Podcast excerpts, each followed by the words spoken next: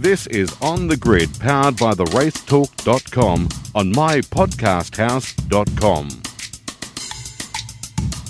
G'day everyone and welcome to On the Grid here on mypodcasthouse.com or on the Radio Show Limited's RS1. Thank you for joining us. Big show coming your way. Team owner Brad Jones will join us to talk about the team's spectacular win on the weekend and the first in four years for BJR and driver Nick Percat.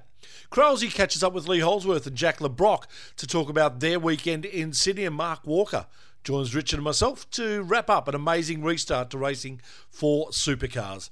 But first, the news of the week. And we start off with Sydney Motorsport Park and the Supercars restart. Three races and other another big weekend for Shell V Power Racing. Scott McLaughlin, who took wins in race 7 and 9 of the season. McLaughlin telling Supercars Media it was great to be racing again. Ah, look, just determination. Um, the whole group has been it's been some tough times, not only for our team but for everyone in the sport. And um, I think just the love and the want to go racing again. You know, it's there's nothing like, you know, we can do as many cartoon races as we want, but there's nothing like uh, going out there for the very first time and revving the engine off the start. So um, it's it's pretty awesome, and um, yeah, can't wait for the fans to come back here because uh, it's going to be so much better as well. I'm sure we're going to get a massive crowd. Scott says the new formats were a buzz also. I haven't minded it. I, I think it's pretty cool. It sort of brings me back to the DVS days where you sort of the development series days where you used to run like different tyres and some people were faster in the second race and all that sort of stuff. So I enjoyed passing and doing all bits and pieces. Um, yeah, it was some really good racing this weekend and a track with deg, it provides that. So hopefully at Winton, there's no deg there, but hopefully we can make some good spicy racing there. Race 8 was won by Nick Percat. He told Supercars Media that he couldn't be prouder to have won a race for BJR. It's amazing. It's a, I can't thank Brad and the whole team enough. Obviously, he can't be here. And the first thing, thank you, Brad, for having the faith in me. It's taken a few more years than I would have wanted, but BJR, AE, everyone done a mega job, and the Dunlop Super Dealer car is uh, hooked up. And obviously, we just, as soon as we're in a good position, we just throw everything at it because um, live for now and see how we go uh, in race three. So Scott McLaughlin leads the championship on 574 points, 49 ahead of Jamie Whincup on 525, Chaz Mostert third on 432. At the moment, Winton is scheduled to be the next race on the calendar, but that may change in the next couple of weeks after border restrictions have been put in place by Queensland for Victorians or people who travel here. Team owner Brad Jones has told on the grid he doesn't believe they'll be racing at Winton in two weeks' time. Um, I, am not that confident, to be honest. I mean, I think that. Um, you know, it's crazy times. I watched the um, chief minister for Northern Territory when all this started going on, and he said, anyone that can t- thinks they can tell you what's going to go on in two weeks is either a liar or a lunatic. Yeah. And and I don't think that's changed a lot, to be honest. It's it looked like it was it was all getting unwound, and now this has happened. So, um, but um, supercars do have other options. Um, you know what we did in Sydney Motorsport Park worked well. Um, we we need to go where we can race. So it'll really depend on on what the governments and the state governments, or what the government and the state governments allow us to do. So I think supercars will be um, um, beavering away at trying to work out what's what's best for everyone. More from Brad Jones shortly. The F1 season is up and running again this weekend. Dale Rogers has filed this preview. Yes, Tony. Formula One kicks off again this weekend. Uh, it's the last of probably the big formulas to get going. Obviously, we've had IndyCar, uh, NASCAR, and here in Australia, supercars going ahead. Um, an eight an eight round opening uh, series has been announced, uh, kicking off this weekend at Austria, we, and then a double header, uh, two weekends in in Austria, followed by uh, two weekends. Um, in, in the UK, uh, they go via Hungary for round three, two rounds in the UK, uh, and then finishing off this, this stanza in Spain, Belgium, and Italy in early September. So eight races planned, two double headers. And I guess now we look to the form guide uh, and who's going to be uh, at the front of the field, who's going to perform well. As Richard Craill quite rightly said in our preview for the Grand Prix, which seems oh so long ago, uh, that uh, testing doesn't provide a, a, lot of detail, and indeed it doesn't. But what it did do is show some of the car's strengths in certain aspects. Mercedes were fast. They will bring an all black livery in support of the racism movement around the globe at the moment, a brand new livery for Mercedes. Um, Lewis Hamilton's been at the forefront of that campaign as well. Um, they were quick uh, in, in all tyre combinations and they topped the timesheets unsurprisingly after the six days of testing in Barcelona before Australia. Ferrari lacked uh, certainly some outright speed. We know that from the speed traps, uh, but I'm sure the work has been done there at Maranello over the uh, the break. Red Bull were possibly the team that, although didn't shake up the timesheets, did put in some particularly good long runs. And I think this is something that uh, a lot of the pundits are looking at and saying that Red Bull could well have stepped it up uh, to really be right with uh, Ferrari, if not uh, Mercedes. The midfield is a fascinator again. Uh, Racing Point probably emerged very strongly in that, Tony. Uh, Perez looking very, very sharp, again over long runs and over multiple tyres. Uh, McLaren, a little hard to read, and Renault, although Daniel Ricciardo did finish third uh, in the last of the tests at Barcelona before the Grand Prix, uh, he was on the on the super soft or the C5 tyre. Some of the cars around him are on C4s. So this battle again is going to be really very strong with uh, Racing Point, McLaren, and Renault really leading that charge. The probably the, the team that were the happiest after the test was Williams. Uh, they they put in a lot of miles as opposed to the fact that they hadn't in previous years in testing with the car being so late. They also finished very much in the midfield battle. So I think everyone would be would be very pleased to see whether or not we can uh, we can get that Williams at least up the grid, challenging the AlphaTauri and the Saubers. So uh, Austria is a great circuit. It's uh, it's a double header, as I say. The teams will stay there. There are severe protocols in place in the Formula One uh, pits. Uh, they'll be testing every day, as I understand. And if anyone tests, uh, or waiting for tests that's anything that's negative, they will instantly have their electronic coded pit entry uh, cards um, uh, uh, basically uh, coded out, so they cannot enter the precinct. So I'm sure you'll see some some pretty severe um, problems because they need to get this this this championship going. Huge investment, uh, huge sponsorship, and huge TV revenues depending on this. But two weeks at Austria, great track. Uh, hopefully, it does mix it up. And, uh, and Tony, hopefully next week we can talk about perhaps, as we've seen in some supercars racing this weekend, some new winners. So uh, we'll give you a full update on, on the grid next week.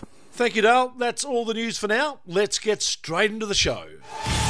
This is On the Grid on mypodcasthouse.com.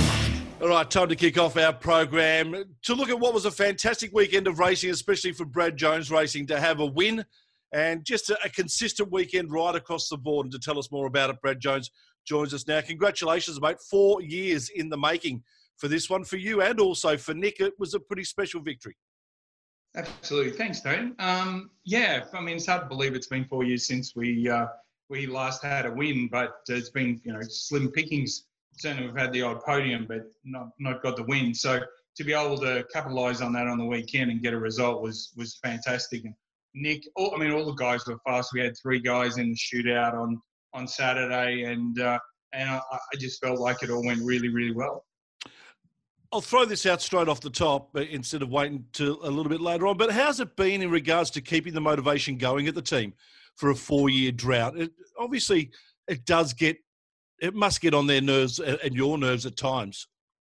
I mean, it's difficult. You compete to be successful, and so when you when you're not, it is really really tough. So, so uh, you know, the thing about BJR is we're a pretty close knit bunch, and we haven't had a lot of, of road you know, people coming and going. So it's a it's it's a lot of them the same people, and it's just you know I don't know. It's just one of those things. You just keep on beavering away, and and uh, you know on the weekend with the uh, you know look we had a tie strategy that was really good, but Nick ended up being the third highest points gatherer for the weekend anyway. So we were definitely very fast, and um, you know, just all click. The car was good. I think the difference between being good and not being good in, in motorsport is tiny. When you think about one second covers the whole field, um, you know, it's hundreds and tenths of seconds if you're looking for, which you wouldn't think would be that hard to find, but in reality, it's very difficult to uh, to find those little bits that make that difference. And you've got two senior drivers now, I suppose we can call them, even though Todd has only been in at the main game for a couple of years. But you've got two senior drivers that the team can really seem to build its future on for the next few years in Nick and Todd. Absolutely. I mean, the you know Todd was new to the team. This is his third year, I think, in the championship, yeah. and and he's um, you know he's he's spinning really well. He's a Series Two champion, and And um, I think that extra year last year, he had a couple of res- flashes of results, but but um, made a great start, fitting well with the team, and his pace is close to Nick. And look, I mean, Slatey was fantastic in the team, but you know, it was uh, time for a change, and and um, uh, and I feel like Todd is is uh, you know stepping up to the challenge. So, and Nick, of course, is my mainstay guy, and he's been with us for uh, four years now. This is fourth year, and doing a great job. So we're all gelling at the moment, and you know, one swallow doesn't make it summer, but but I feel like we're heading in the right direction. So really looking forward to the next one. And then add to that a couple of uh, impetuous kids in Macauley and also in Nick, guys that just want to do an absolutely fantastic job, but probably still haven't got that experience yet. A couple of really good mentors for them as well in Todd and Nick. One hundred percent. Um, you know, we've got Todd who's who's been doing it three years. Macca is is this his second year, and Jack is coming into his first year. So we've got we've got quite a, a, a disparity in terms of experience when you compare certainly the, the, the two rookies to Nick. And uh, but you know that's what it's all about. It's a learning process. Um, Macca being in the shootout was the first time he'd ever had that opportunity in supercars. I feel like he has stepped up and um, he found you know he had different things in the race going on. I, I think he he uh, spent a fair bit of time on the his best set of ties behind Rick Kelly on Sunday. So I think he's worked out who's the hardest bloke to pass in the sport is. Um, but you know, it's all learning experience, right? So I feel like, um, you know, I feel like it's going okay at the moment. But I've been doing it a long time, so you know, like even though it's a crook footy clash, uh, cliche, you know, we're just sort of taking it one race meeting at a time to see see where we are. But I feel like um, we're we're in a pretty good spot. And unfortunately, in these times, that's probably all we can do is take it one race at a time. We'll talk about that a little bit later on. For yourself, though, you talk about a learning experience. How was it learning how to win or how, how to be part of a winning team sitting at home watching that it? Wasn't a, that wasn't a great experience, to be honest. I mean, it was it was exciting. We were all, you know, when I was with a group at work watching it, and so we were all pretty pumped and you know, yahooing around the room, but it's not quite the same as being at the track and cheering. So, um, you know, but it's a win, and I'll take that any way I can get it. So, uh, you know, hopefully it's not the last one for the year, but um, um, you know, it was yeah. To answer your question, it was. I mean, it was great to be able to share it with some people. But on on Sunday night, I went home. My wife was away, and you know, my daughter and my grandson had gone to bed, and it was about eight o'clock. And I'm like, okay, well, it's pretty quiet now. Normally, you're with a bunch of people celebrating yeah. and coming home and talking about it when we're traveling, and so yeah, it was a pretty quiet night for me. Did you have much contact with the team throughout the weekend? I know you're a very hands-on person through the team. Did you have much contact, or was that something else that was a learning experience for you? Uh, no, um, they, they had a bit of contact with them. So, so um, um, yeah, no, we, we we spoke very regularly, and I spoke to them all on Saturday night and um, but you're not there, so you mm. can't you can't look at something and go, I wouldn't do that, or I think that's a great idea. You, you, know, it takes a lot longer to go through the process, and sometimes the message doesn't get through. So, um, you know, but, but I think the the number, the people that we get, is the new number. So um, we just need to um, adjust to that. That's what it's going to be, and and hopefully they'll allow team owners come. I was joking to, talking to Sean Seamer on Monday, and I said when we when we get to Winton, if you don't allow team owners to go, and uh, you know you buzz a joint helicopter, you'll see someone under one of those camo sheets with a big radio, you know, like those guys that that call for the spotter and tell them yeah. where to where to shoot. Well, that'd be me. You know, I'll be under all the camo gear down on the corners watching. Well, speaking of Winton, it's on in two weeks' time, and it's been a successful track for you guys, but Gee was, I tell you what, the uh, Queensland government has thrown a bit of a spanner in the works. Uh, what are we thinking about Winton?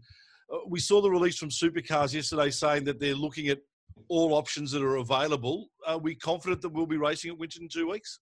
Um, I, am not that confident, to be honest. I mean, I think that, um, you know, it's crazy times. I watched the um, Chief Minister for Northern Territory when all this started going on, and he said, anyone that can to, thinks they can tell you what's going to go on in two weeks is either a liar or a lunatic. Yeah. And and I don't think that's changed a lot, to be honest. It's it looked like it was it was all getting unwound, and now this has happened. So, um, but I, supercars do have other options. Um, you know what we did in Sydney Motorsport Park worked well. Um, we we need to go where we can race. So it'll really depend on on what the governments and the state governments, or what the government and the state governments allow us to do. So I think supercars will be um, um, beavering away at trying to work out what's what's best for everyone. So um, you know, I was really hoping at Winton we could have some some support Mm. from the fans um, because you know they've been fantastic through this. So I, th- I you know one of the things that suggested to Sean was if you um, turned up at the gate and you had a a license from regional Australia, whether it's Victoria, New South Wales, up to Canberra, all the place where there is no coronavirus, then you can buy a ticket and come in, and that way, you know, we're we're sort of as long as you respect social distancing, then that would be a fantastic thing for the region. Yeah. And um, but of course, then um, it started to spike in Victoria, and even though it's in the city, that the problem seems to be um, it's still in Victoria. So Queenslanders, you know, rightly so, are nervous about that. And so, uh, yeah, we'll just have to wait and see where what supercars end up doing. But but um, they're on it. I suppose it also puts doubt over Townsville as well in a in a month and a bit's time. Yeah, well, they've just announced that Darwin um, is is going to allow fans. So Yeah, which is great. So um, I think you know Tickford are in Broadmeadows, but the other two are pretty pretty clear. So um, it, just you know I mean I don't pretend for a second to be able to to give you the the answers. That uh, I'm sure there'll be a lot of testing going on. They've got really good medical advice what to do. I'm talking about supercars now. So we're just going to work through it and and see where we end up. But you know, the, I think anything that's too far out, there's going to be a question mark over. Have you been proud of the sport, Brad, the way it's handled the last three to four months and the way, I mean, obviously its hands were tied in the first two to three months of this whole pandemic and nothing was able to be done at all. But the way we've come back and the, the imagination that's been used in regards to different things, it, it seems like everyone is pretty happy with what's going on. Well, I think it's been fantastic from the E series to the way things have been unfolded. The only difficulty really has been the calendar, and and that was always going to be an issue. It, it's it's a lot different turning up at a stadium and and playing a, ball game. So so the the back shot of all the people is what makes it tricky. If you watch a um, a, a game of football and look at the contact they have, um, then you wonder how they're managing to be able to do that. I get they, they're in a bubble, but then you look at our sport where they're all sitting in the car and separated. It seems safe, massively safe by comparison. Mm. But the problem is the amount of people we need to run the cars. So, so we needed to get the opportunity to show a state government that we can execute, that it is safe, and that we do the right thing. And I think we, you know, we certainly covered that off last weekend. So now it's how we move forward. So I think the sport have done a great job. Supercars have done a great job. The teams have been patient. They've worked through it, and I think we're getting the right result. So now I uh, we just need to you know just work away at it one event at a time and um, and and get it you know get it done. So uh, but yes, I think supercars and and the teams have handled themselves really well. They've been inventive. The E Series was a uh, arguably the best E series in the world, where we actually had our 24 real drivers Yeah. all competing. I mean, that, that was not done anywhere else. So great stuff. And uh, um, and now you know we're just working through the other side of that. Looking on the weekend that we just had at Sydney Motorsport Park, it seems like a lot of good things have come out of it. The, the racing was exciting, there's no doubt about that. Uh, a couple of things I'll throw at you and get your thoughts on. Fuel drop. What if uh, we never have another fuel drop again? That seemed to think- work on the weekend. Uh, yeah, I think Sydney Motorsport Park's got the highest degradation any place we go to, and so that means that the tyres aren't going to live for a, a full stint, and so you need to manage that. You know, when you're running around and you're seconds off what you qualified at because the tyre life won't survive. I think that makes for really interesting racing when you have to put a tyre on. You know, you work out and you got one set less than you need. So um, I think there's a you know traditionally our racing has always been with it with a fuel stop, and uh, which helps unfold strategy. So I think there's a place for it. I think um, you know maybe the street circuits is is where we go back to the 200s. Yeah. So we just need to do a few more races and see how they unfold. But but I think I think at some places like Tailem Bend has no deg whatsoever. So so what fuel drops do is they change the strategy up and give you the opportunity to pass people. So I think there's a place for them, but but there's no doubt that the race on the weekend was a winner. 11 in the garage plus two drivers. Is that something you could see becoming more of a mainstay through the category? 100%. Uh, you know, I, I, I felt like it needed to be one more than that, but I think that's going to be the number. Yeah, and that. What was the report from the guys? How did they believe it all went down? Uh, they didn't have time to scratch. There was no time. No. So the day started. The next thing was dark.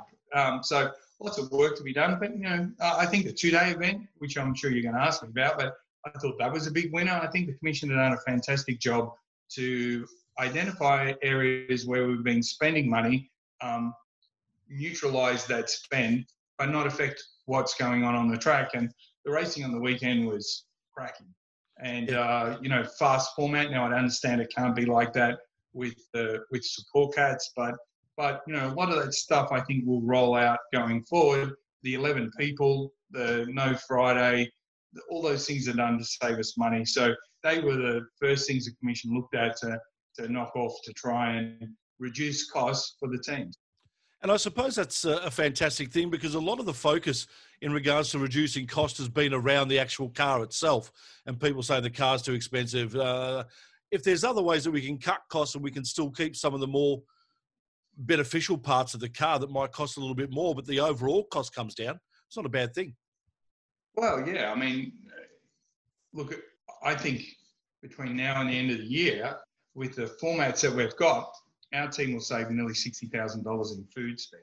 Wow! So so there's some massive savings by reducing the the package and and you know the, as I said, the commission have done a really good job of identifying the things that they need to working through it and uh, and getting the right result. And uh, you know the fact that we've got you know three team owners four team owners in that room um, that that the majority of them have a good understanding how to run their business.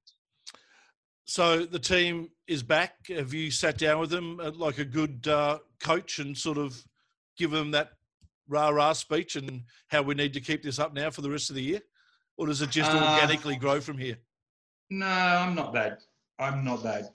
You know, I they went out and had a, a big night on on Monday night, um, and I stayed away because I don't think they need their boss there when yeah they're down so much. So it's like the Christmas party. I go and say hello and Merry Christmas, and then I leave. So, yeah.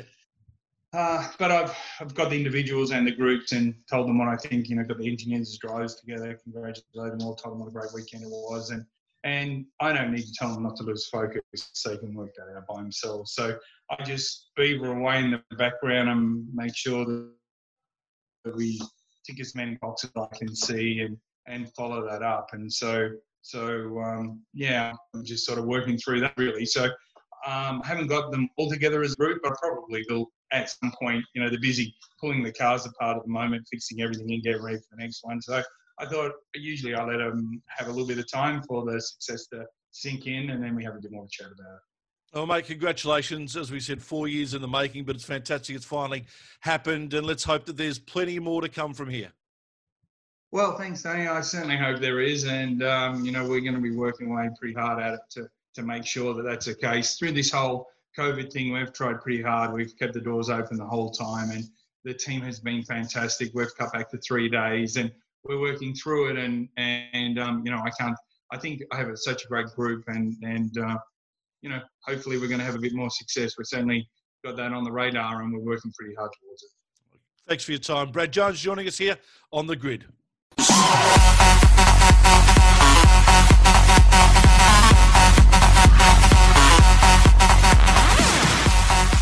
Everyone, welcome to NTI Inside the Race Week. Really cool to catch up with the drivers straight after the racing's finished at Sydney Motorsport Park on the weekend and a hugely successful return to racing for the Virgin Australia Supercars Championship. Just great to have the cars back on track. I'm sure you'd agree. And what about our guests this weekend from Tickford Racing? A couple of absolute superstars. Firstly, back in his kitchen, as we saw during the E Series, it's the Super Cheap Auto Racing Mustang driver, Jack Le Brocq. G'day, JLB. Daddy, how you going? Mate, great. Nice to have you back on board. And after a stunning podium finish, second in race nine of the championship on Sunday afternoon, the truck assist racer for Tickford, Lee Holdsworth. G'day, Lethal. Hey, Richard. How are you, buddy? Mate, I'm well. Not as good as you, I would imagine, after what was a pretty super Sunday at the office for you.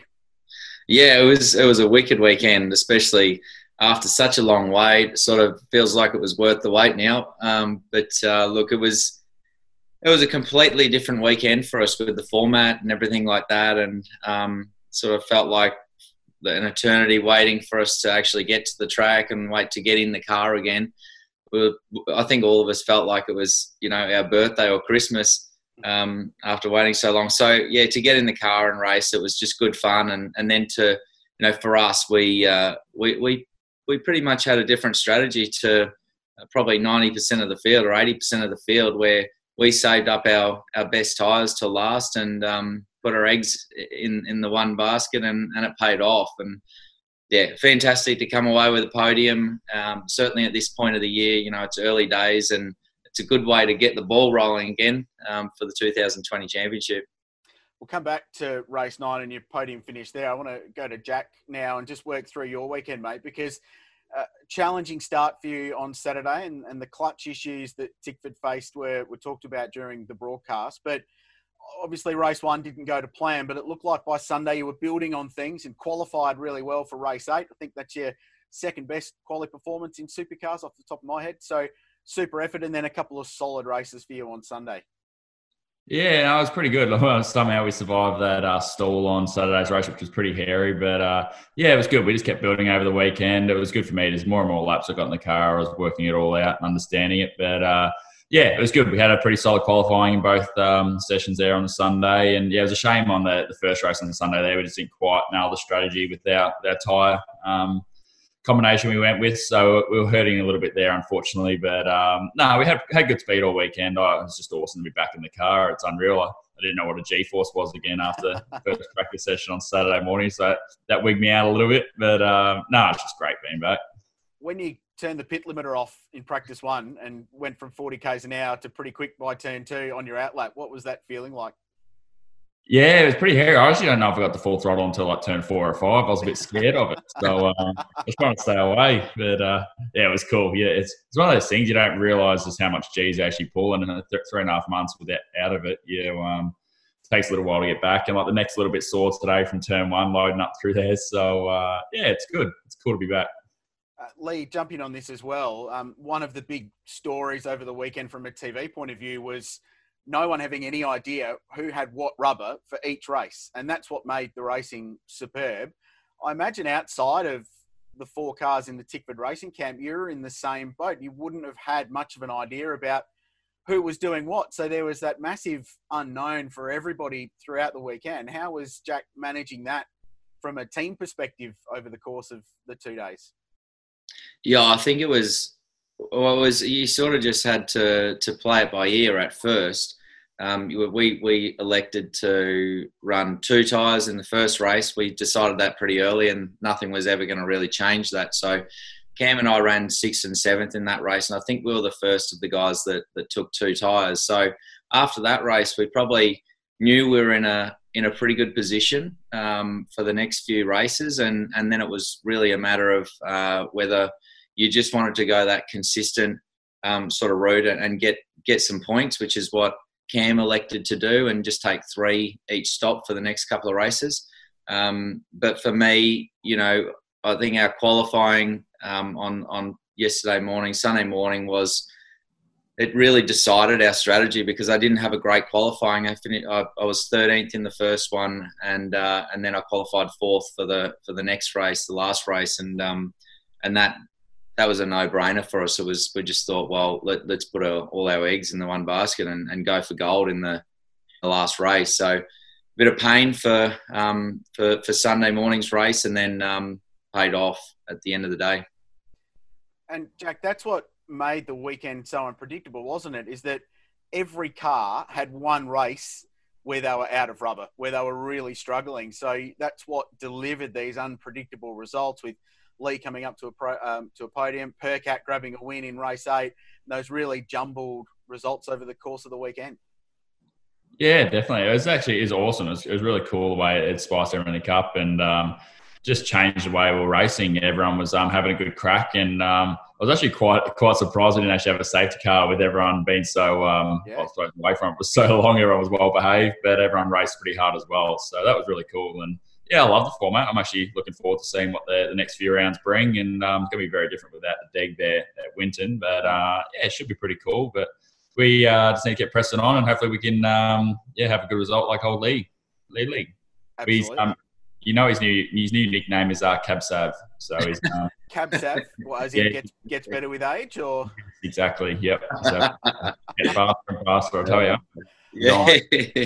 John, John I, year. Let's I, hope so. I, I, sampled some fine Barossa Valley Cab Sav on Sunday night to celebrate the truck assist podium. So uh, I, oh, it's, a, it's a good metaphor. I like it. I, I haven't had a chance to yet no, well, getting in bright and early in the morning wouldn't have helped the cause. The drive, no. back, drive back from Sydney. I might have a couple tonight. Yeah, I think you should make to celebrate. Um, You're not to. And you almost got in strife as well, Lee, in uh, getting towards Jesse Yates there with the champagne you were spraying towards the end of the broadcast there. There was a bit of a few nerves from a TV point of view, I think. uh, just like to spice things up. You know, we didn't have any fun getting on a podium and, and celebrating it that way, which is um, you know, it took away from it a little bit, mm. to be honest. Uh, it, it, didn't really feel like a proper podium where, you know, you have that emotional side where the team are all surrounding you and, you know, giving you high fives and all the rest of it and, um, you know, spraying each other with champagne and, uh, and, you know, carrying the trophy around together. But um, so after a while, I saw the champagne bottle in the, in the garage and I thought, I may as well do a solo podium by myself out the front. And, and then I just happened to see Skaifey, Lowndes, and Jess standing there. I thought, well, you know, give them a bit of a spray too. It's all, it's all about the branding. It gets some more truck assist on TV. It was exactly. Hey, two topics I want to finish up on, boys. And, and Jack, I'll throw this one at you. During the races, we saw the, the degradation. It was the biggest talking point of the whole weekend. And when you had fresh tyres, you were doing 28s and 29s. And when the tyres were gone, there were guys wobbling around in 35s, and there were some even slower when they were right out of rubber. Can you just elaborate what it's like to drive compared to a, a brand new, nice Dunlop to when they're absolutely fresh out of life and you're hanging on at the end? What's that difference like?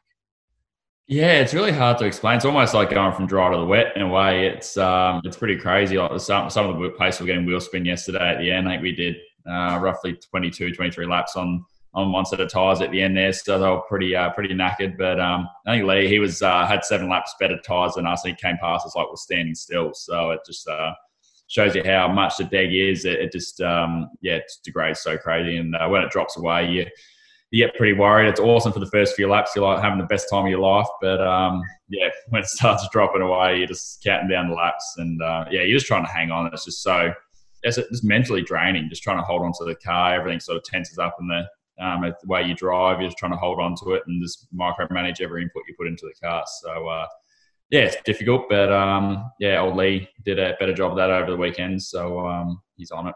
Good boy. I think the best way to describe it, Richard, is that you know with the tires going away, you you probably you always pick up the throttle pretty much at the same point, but the time that it takes from getting from zero percent throttle to one hundred percent throttle just becomes longer and longer and longer.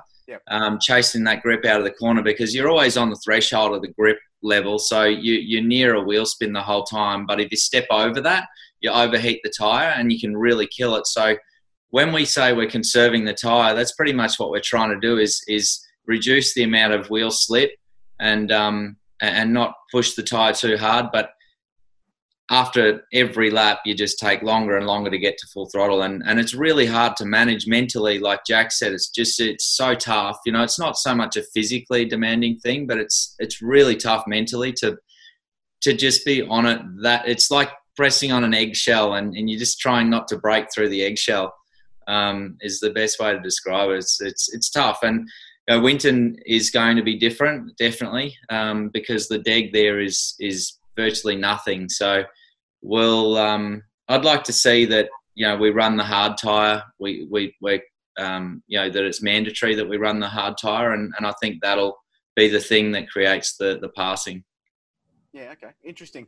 Uh, and last one, the other big topic of conversation was the fact that the amount of data you guys can consume over a weekend is now vastly reduced, and and it's a lot more engineering by the seat of your pants. Lee, did that play a role in the weekend? And I know they've provided data on the Monday after, so does that make the debriefing and the planning ahead even more important moving forward?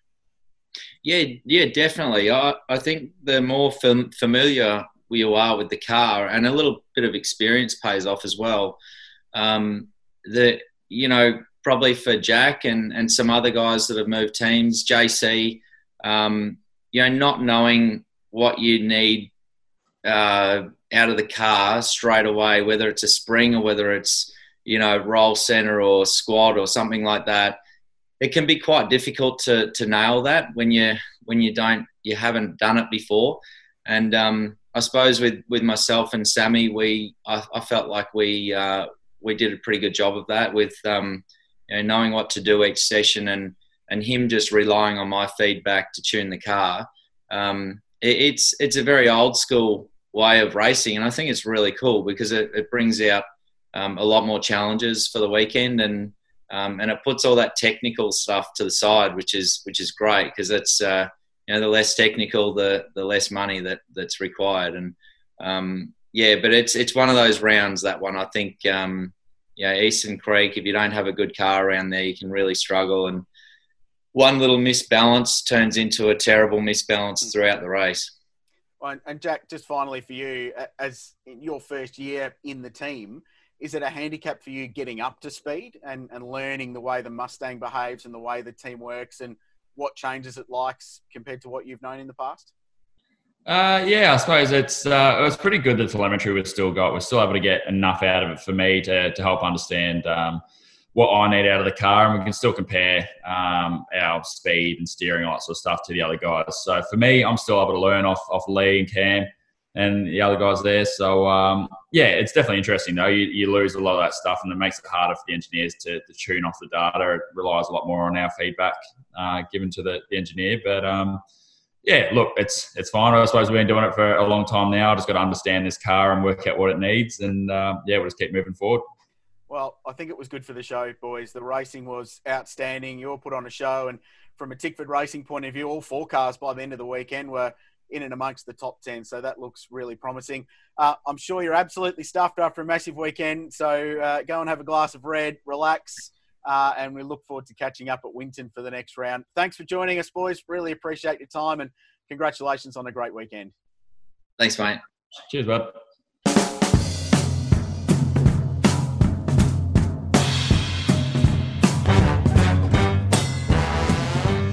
Right, Kralsey, time to catch up with our good mate Mark Walker and find out exactly uh, his thoughts on what happened over what was a pretty good weekend. Hello, Mark. How are you? Hello there, Shebexter, Kralsey. Uh, going to be a short show today. I, I can't see this going for very long at all. Not not much to talk about, really. Jeez. you, you, know what? Where do Victoria, we start? Victoria. Well, I'd start in Victoria. It's the sporting capital of the world, where they've also made coronavirus a sport, which I think is a nice touch. And there's a crowd allowed to that sport as well. oh, stop as it. many as you can bring several thousand in the northwestern suburbs by the looks of it. oh Lord, it is it Fennicum. It is going to the brown stuff down here. It's just crazy. Having said that, though, and we should take uh, hope of the fact that New South Wales actually do have overall more coronavirus cases since this started. And it's more, not a competition, Shebex. No, I understand that, but they're fucking it now, though. I understand that. Yeah. Uh, and, and I'll tell you what, the consequences could be dire for uh, for our sport. And let's start looking at that, boys, because a, a few things have come out today and will continue to come out. And, and whatever we say today may be absolutely obsolete tomorrow. And we should make that clear that this has been recorded on Tuesday, the 30th of June, and Wednesday, the 1st of July, is a totally new day. But what we do know is that the Queensland government have uh, placed a massive ban on anyone coming into their state from Victoria, meaning that you'll need to quarantine for two weeks if you do come into Queensland from Victoria, and you'll need to pay for that quarantine period in a hotel for yourself. It won't be paid for by the government. What that means is that teams coming from the Gold Coast to Winton in two weeks' time may have to do exactly that when they head back. And it also means that teams heading to Townsville may also have to do that two weeks prior to the actual Townsville event. So, two out of the next three events, gentlemen, look dodgy.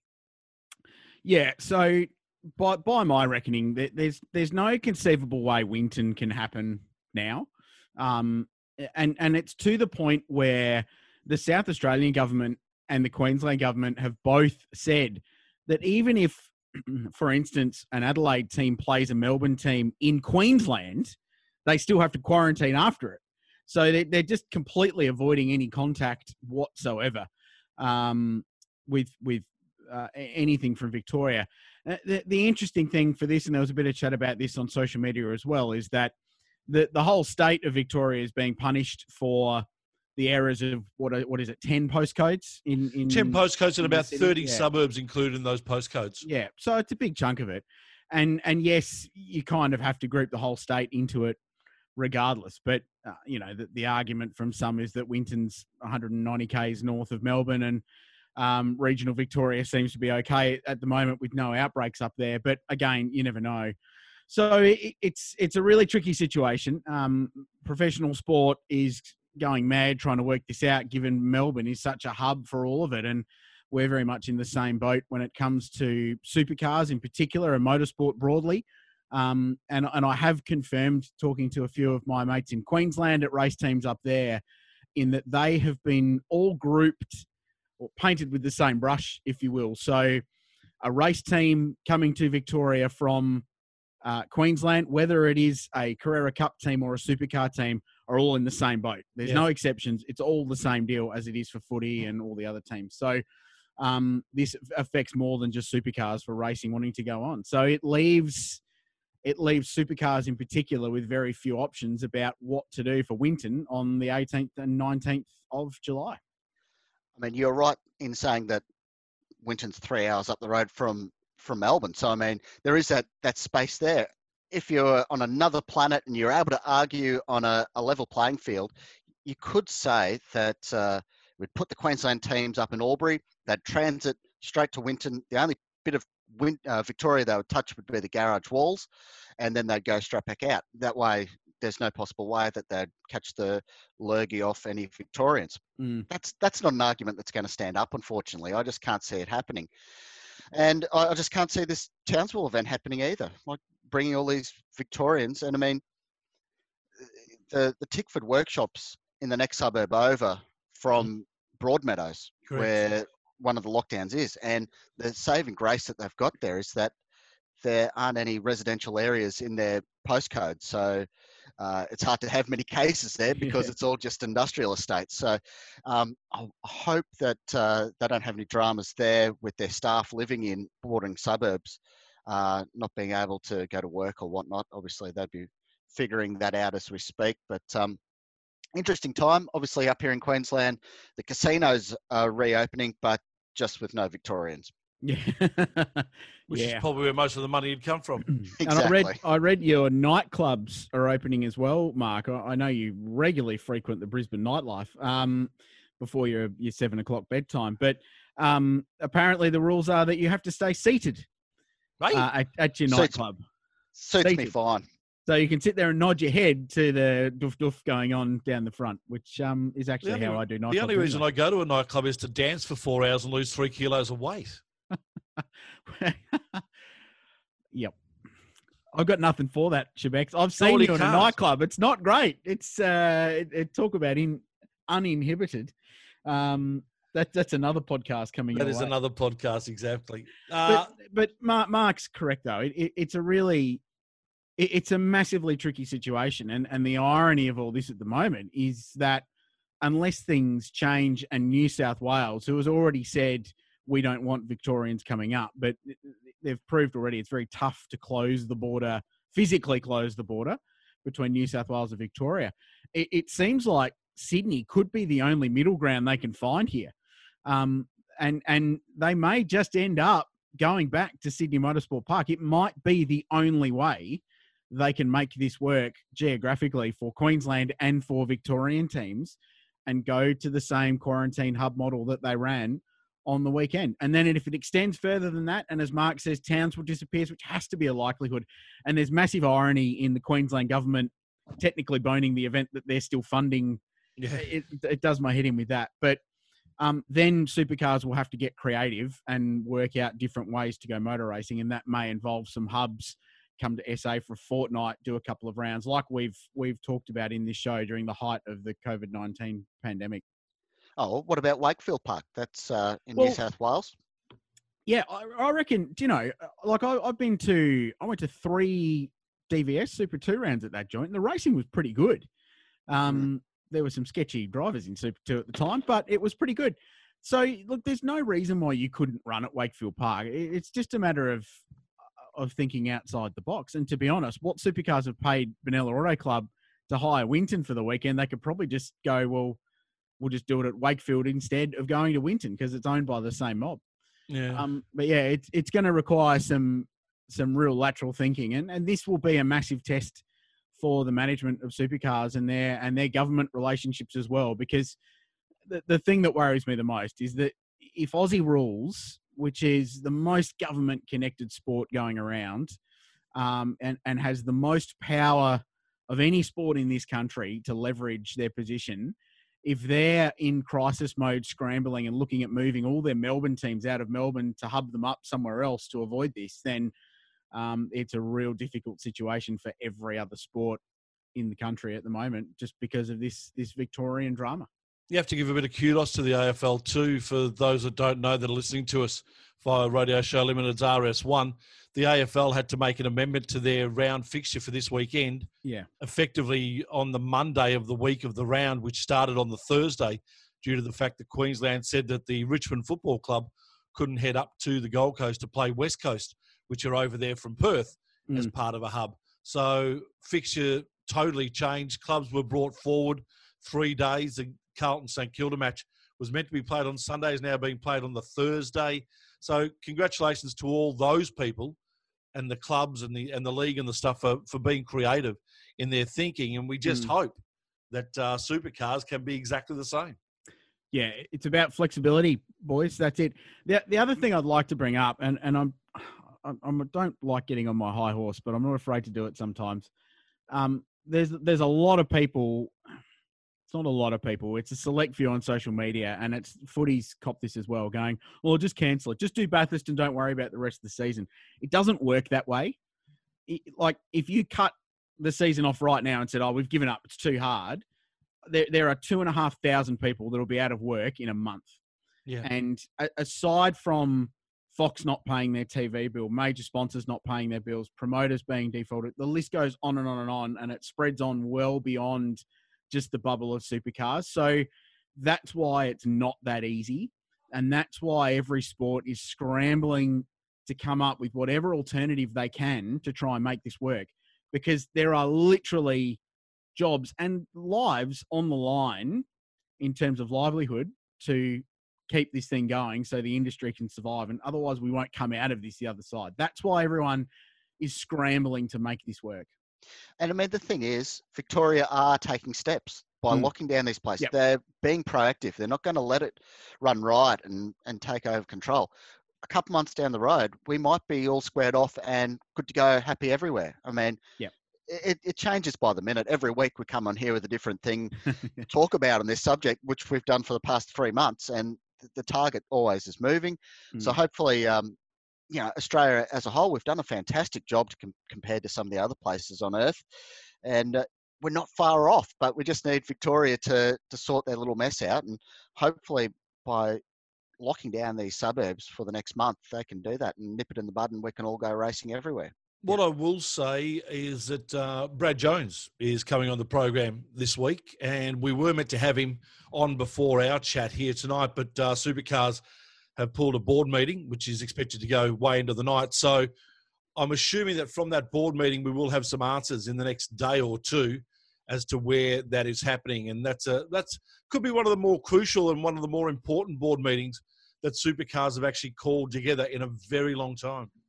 Oh, it, it, they're all important at the moment in, in that game at Supercars with everything going on, let alone coronavirus. But yeah, poor old Bradley. He's just got off celebrating a victory for his team in Sydney. Amazing weekend. Um, and gets lumped with all this as a decision maker for the sport now, um, having to work his way out, especially going into his what, what is his home event at uh, at Winton. Yeah, I, I w- there's no way I'd want to be on the Supercars board or in their management at the moment. It just they they'll earn their bucks over the next couple of weeks trying to work out how this all all plays out. But and the, the thing with being on the board, Richard, is and the majority of those board members are team owners or, mm. in Jamie Whincup's case, a, a driver and the like. But it's really hard to balance up what's best for the sport and what's best for your team. And in this case, uh, it, this is going to be a really tough decision that these guys will need to make because they've got to put, they've got to wear both hats on one yeah, hand, they, but, they've got to think about the people that work for them and what and how this may affect them. And on the other hand, they've got to think about the sport. Yeah, but I, I think any decision they make now is it, they, it goes hand in hand from team to sport. If it's good for the sport, it'll be good for the teams, and if it's not good for the sport, the team's going to suffer. I, I I'm not sure that even plays into their thinking. To yeah. be honest with you, I'm not sure. But you know, all the vested interests, we came up with the format that we had last weekend, which was yeah. great yeah, and and that's I think the positive out of all of this is that from an operations point of view, the sports work extremely well getting to this point to back on racing and coming up with a format and a set of rules and, and even the um, the protocols in place to manage the weekend from a social distancing point of view, from where the the drivers were all hubbed up in um, the Alpha Hotel across the road from from Sydney Motorsport Park to everything around it. Um, there was a lot of creative thinking going into it. Um, and a lot of that we singled out in the, the power rankings on the racetalk.com as well. So, um, look, I, I reckon they're batting 100 at the moment. They're doing a terrific job, but they, um, they need to make some more smart decisions. But I think to, to put some positive spin on all of this, boys, we're coming off the back of a really positive, successful, enjoyable weekend of motor racing um, that that just prove that the product is still bloody good when it needs to be. Yeah, and that was going to be uh, exactly my segue, Richard. Is that if we were to race at Sydney Motorsport Park again in two weeks' time, Copy would it really matter? Because we had a fantastic weekend there this weekend. Tyre Deg was just amazing in regards to helping this formula get some sort of parity, I suppose. The cars worked well together. There was that parity. Just everything worked hand in hand to ensure that we had a good two days racing mark. Oh, it was unbelievable, wasn't it? I mean, you cannot complain about what we saw on the track there. People have tried to complain. Oh, the aero's how? no good. How? But if they changed the aero, we wouldn't have had that race meeting we had on the weekend. No, uh, there's nothing wrong with it. Just get on with it and race. Mm. Obviously, the, the tyres were a major, major factor. And that's been the thing that's been lacking all along, apparently, because people had to pick a strategy. Like a lot of the guys, obviously, I've, I've listened to your piece you did with uh, Lee Holdsworth there with NTI, uh, Truck Assist, and they sacrificed their Sunday, the first Sunday race, so yep. they had good tyres for the afternoon one. Yeah.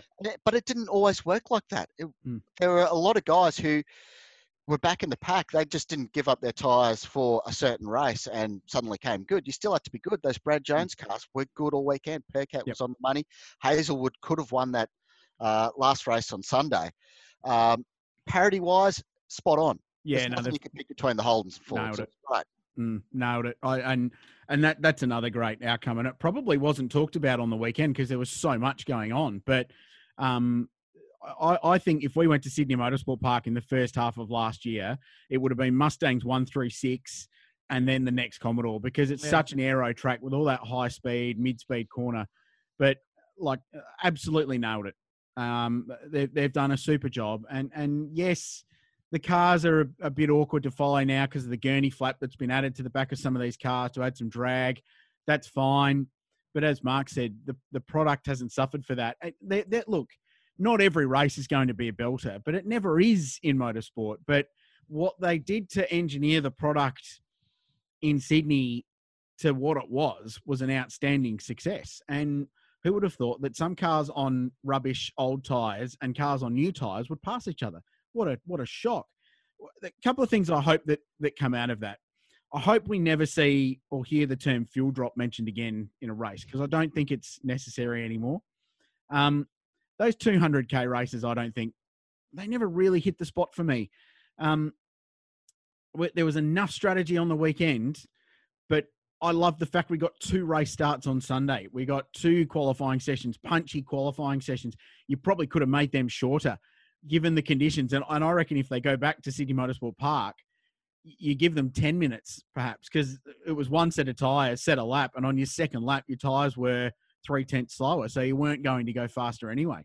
So make qualifying even more intense and more committed to that one lap. And that just raises the pressure again because if you balls the lap up, you're nowhere. Um, and that's what we saw with like Chaz Mostert. He he was so good for two of the three races. One of them he qualified terribly and was buried in the midfield.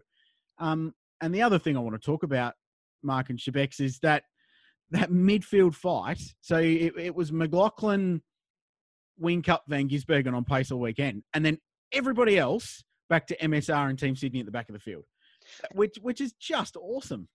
How many times were they running three wide on the racetrack? Oh, mate. You, you don't see it, but it happened every bloody race. They were three wide. Yes or no answer, boys. Was race eight.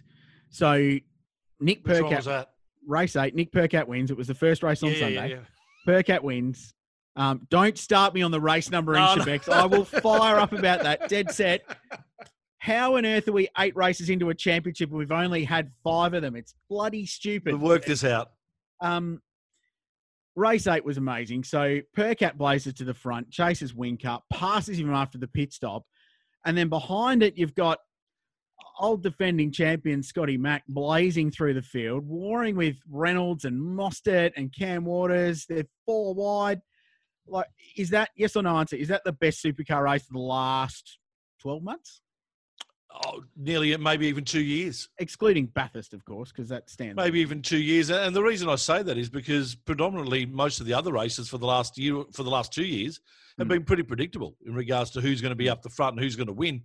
All of a sudden, you're throwing in a, a- an absolute wild card in Percat, who hasn't won a race since 2016. Mm. So that's four years in the making. You throw in a team in BJR who we gave absolute plaudits to at the start of last year and fell away towards the end, and they've come good again. It, it just it was a fairy tale finish. It was great.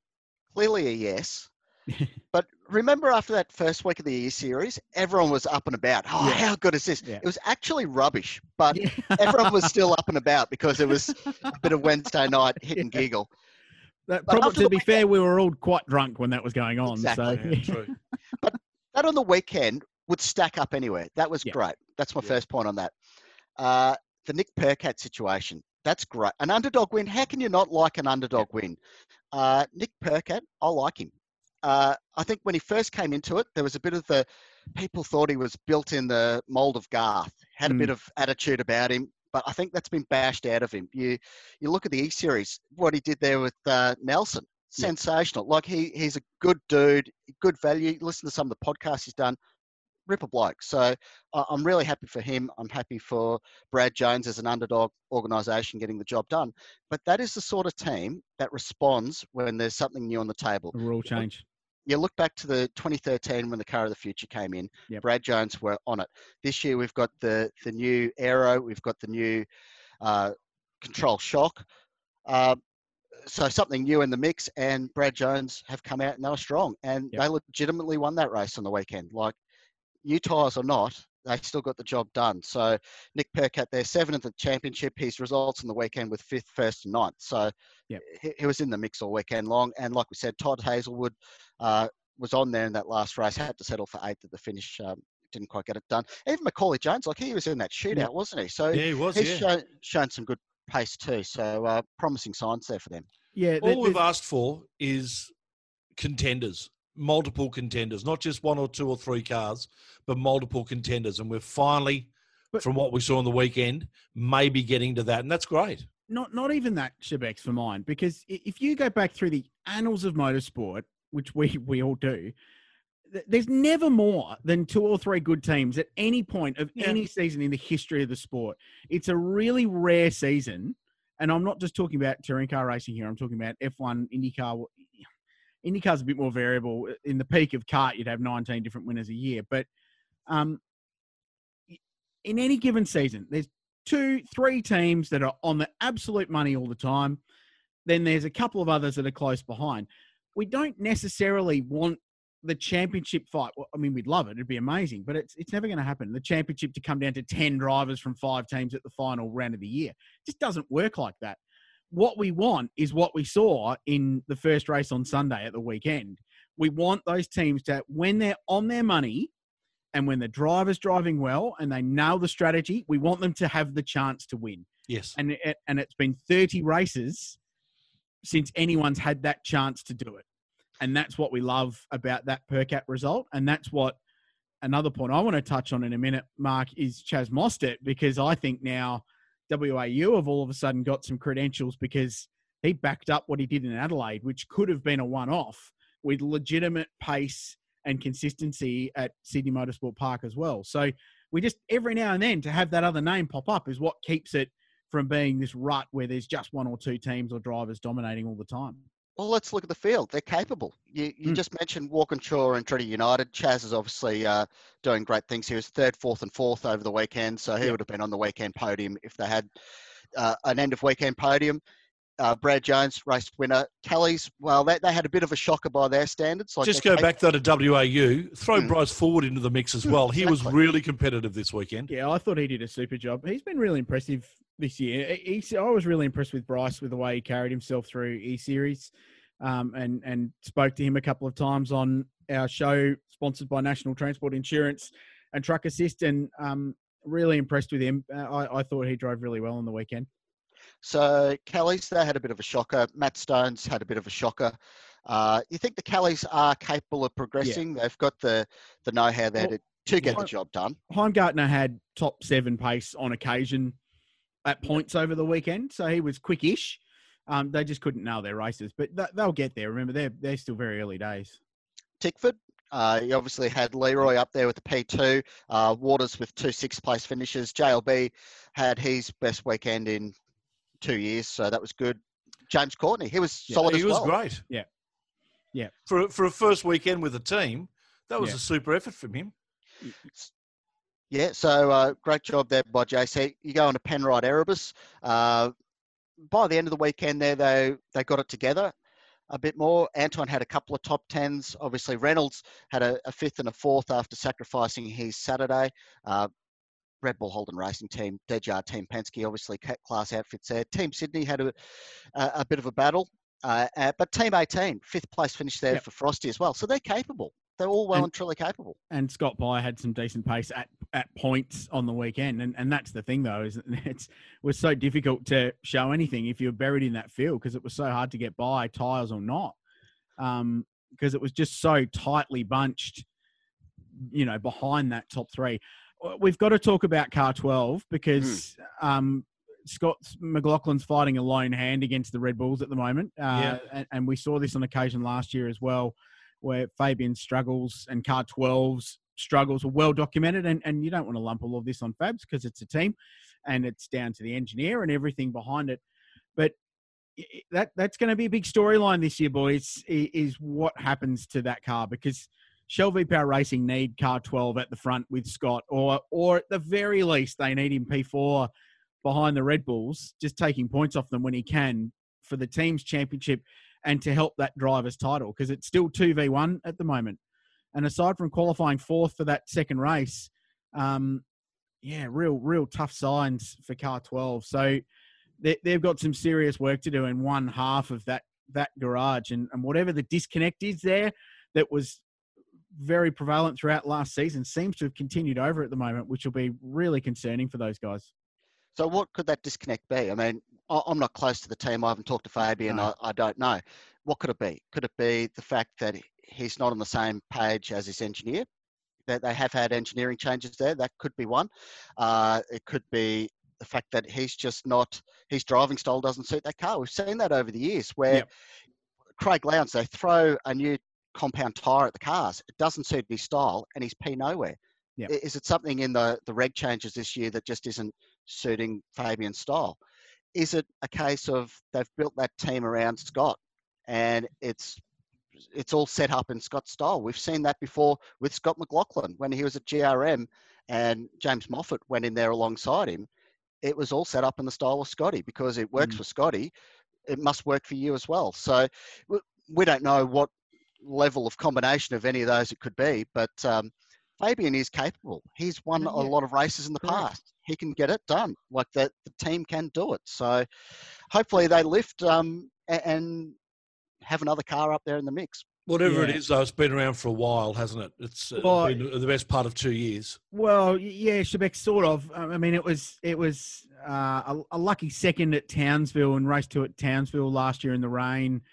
Um, was a high point. He had a couple of wins. Remember Phillip Island and Barbagallo last year. Um, so his first half of the season wasn't too bad, but from Queensland Raceway through to Sandown, Mm. um, and and of course the 500 there. Uh, yeah, it, that was it was really challenging for him. He didn't have a podium at any point in those events, and then he was third and second in Newey at the end of last season. So he came good on the street circuit at the end of the year, but. Um, it was it was really rough that mid stretch. Um, at Queensland Raceway, tenth and eighteenth, twelfth and tenth at the Bend last year, seventh and twelfth at Pukekohe, um, 21st at Bathurst. Probably not fair to compare that one. Uh, 9th and 11th at Surfers Paradise. So really battled through the second half of last season. Uh, and it looks like that sort of continued over on the weekend.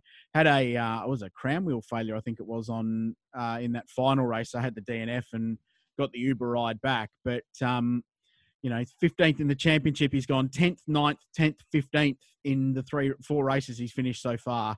Um, for what should be the best car in the field Yeah. or close to it, uh, that's that's uh, that's not great, and that, they'll know that obviously. Dear, what a weekend! Like I, I just think it was a yeah. There were a lot more hots than there were nots when we were compiling the power rankings this week, which is which is always what you want to see. So that the, the hope is there that this can carry on as the season progresses, whatever form that may Mm. take. Actually, one one positive thing to come out today was the crowds uh, being allowed back at Darwin to an extent, four and a Yes. half thousand people a day, which is a good thing for up there. Hopefully, everything sorts out and the Victorians are allowed to travel up there. Yeah, that that's great science for sure, and, and it bodes well for the rest of the year as we as we build on. Um, I know in South Australia now, five thousand people a game at uh, state football at the Adelaide Oval, um, which they sold out both days on the weekend. It's the first time a SANFL game's been sold out in about fifty years. But People um, just needed something. Yep. Um, so that that bodes well. Again, not that there's any supercars over here for the rest of the year now, as we touched on last week. Um, so look, it, it's going in the right direction in a lot of the country, um, and I, I think part of the reason we're also frustrated with what's going on in Melbourne at the moment is because we've now got that taste back. Like we've had footy back for a couple of weeks. We've got an amazing weekend of racing at Sydney Motorsport Park, and um, you know the the potential to not carry on with that now is really irritating because it was such a successful return to the sport. Um, Mm. And I think, boys, we really do need to single out um, that team at Supercars. I- I've had they they cop a lot of crap sometimes that organisation, but within it are amazing, really, really good people. Um, and I've had the good per- um, fortune to work with guys like Phil Shaw, who was behind the scenes putting that event together on the weekend. I've worked with him at 12 hour operationally before. Really smart, sensible, thoughtful operators that that are common sense, don't take any rubbish, make tough calls when they need to, um, but are very very open to discussion and how things roll. So. Um, and and to Nath Prendergast, who's been on the show before, headed up the TV. I mean, the TV was just about flawless, as you'd expect, Yep. wasn't it? Des- despite the dramas um, and and the restrictions in place, and you know, we noted it on the power rankings, Mark. The only thing we probably missed was the extra pit reporters. Was a Murph and Riana feeding more information back from a tyre point of view because that was the key narrative on the weekend. But you know, force majeure, and that's the way it was. I mean, that will probably simplify a bit when we get to these mixed tyre races where it's soft and hard compounds and they Mm. can have the light on the car so you know that they're on the hard or the soft. Yeah. Whereas on the weekend, it was a bit of a, when six cars were pit at once, you could only keep one set of eyeballs on them because they're quick pit Yeah. stops anyway. Did they change two, three, or four, which uh, ha- had a bearing as the race would go on. So, uh, and even then, when they put the tyres on, what condition were they in? You, you'd need to have a- a, pit reporter there looking at that car saying they were absolutely scrubbers when they went on the car. So hopefully, uh, as the borders open up, we can get some more pit reporters in there. Actually, one thing I really enjoyed, I don't know if anybody else was still tuned in by the time that Neil Crompton did his little walk behind the pits on Sunday afternoon. That was fantastic, where he got to talk to all the drivers. They obviously sent the memo out going, we want all the drivers to be standing at the back of the pit crew, pit Yep. garages looking casual, looking uh, natural. Which Having a latte. having a latte as the uh, pit boom ninja ninja came down and uh, had all their chats, which was really good. So The uh, boom Yeah, ninjas. it was. I tell you what, though, uh, if we take anything out of the weekend, if they do have the final race of the year at Sydney Motorsport Park, if the calendar continues the way it's going, under lights, tyre deg. Yeah. Let's hope they don't do anything to the track between now and then. That is going to be a spectacular finale. Well, you know, and that's Let's format, it's 30 points between one, two, and three. That format would, yeah, oh, yeah, that format would work on a Saturday night, wouldn't it? Oh, so, yeah. So Sunday ran between well, my, uh, ten thirty and three thirty. I think was the stretch. I think the couple of qualies and then the two races. Condense that down a little bit. You know, four o'clock to ten o'clock. Um, you know, it's it's still light till nine o'clock in, in summer there. So um, the lights will come on. Uh, fireworks, spectacular. Yeah, Yeah. I, I mean, the, the championship will finish there. It's going to finish at Sydney Motorsport Park. It's what happens in between that Yeah. uh, is is the million dollar question that no one's got the answer to. But um, yeah, look, I, I I feel like we can be positive because um because the product what we saw was good, and we we should say, assuming we go to Winton, it won't be the same. Winton's not a high deg track. Um, it will be different style of racing, but the quick bang bang bang format works. The shorter sprint races I think work. Throw some tire strategy in and mix compounds. Um, it's better than what was there, and they've changed the product because they had to change it. Yep. But the changes they've made have made it better. Whereas if you look at footy Shebex, I don't know about you, but they've made it 16 minute quarters for Yeah. stupid reasons, and that's rubbish. And it hasn't Yeah. really done anything except made the footy worse. So uh, at least they're going in the right direction by improving the product. And I wouldn't be surprised if a lot of this sticks around moving forward into the future. And how are the Adelaide Crows going, by the way? Absolutely rubbish. Rubbish. Makes two of us. Better than better, yeah. Richmond, yeah, not at all. Richmond are going awful as well. At Shouldn't least have we've played in- won one and drawn one. I mm, suppose that's some Shouldn't have played in that 17 grand final. That's the that's Yeah. yeah. yeah. Hey, boys, than always Melbourne, great. Always Hey, great to catch up. Elephant in the room. Dale Rogers, MIA again. Yeah. I copped it for missing one week. Now, Dale, we, we got a group chat message on Monday going, um, sorry, boys, uh, I'm not going to be able to contribute to the power rankings. Uh, this Didn't watch much of weekend. it. Uh, didn't see any of it. Um, with no reason. Um, just completely unacceptable to our high level of professional standard here at the Yeah. race talk and on the grid.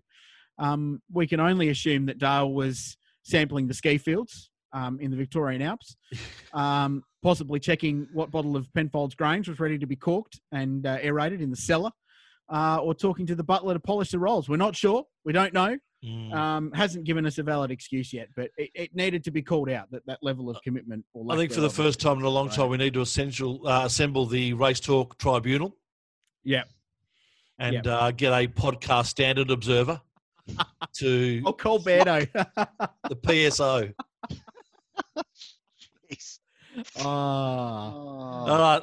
Catch you uh, Thanks, next boys. week. will do. It's your week next week. Mark Sadal can stay off again. just, just stick around. Yeah, All right, boys. So thank you for joining us as well, folks. We'll catch you again next week right here on the grid.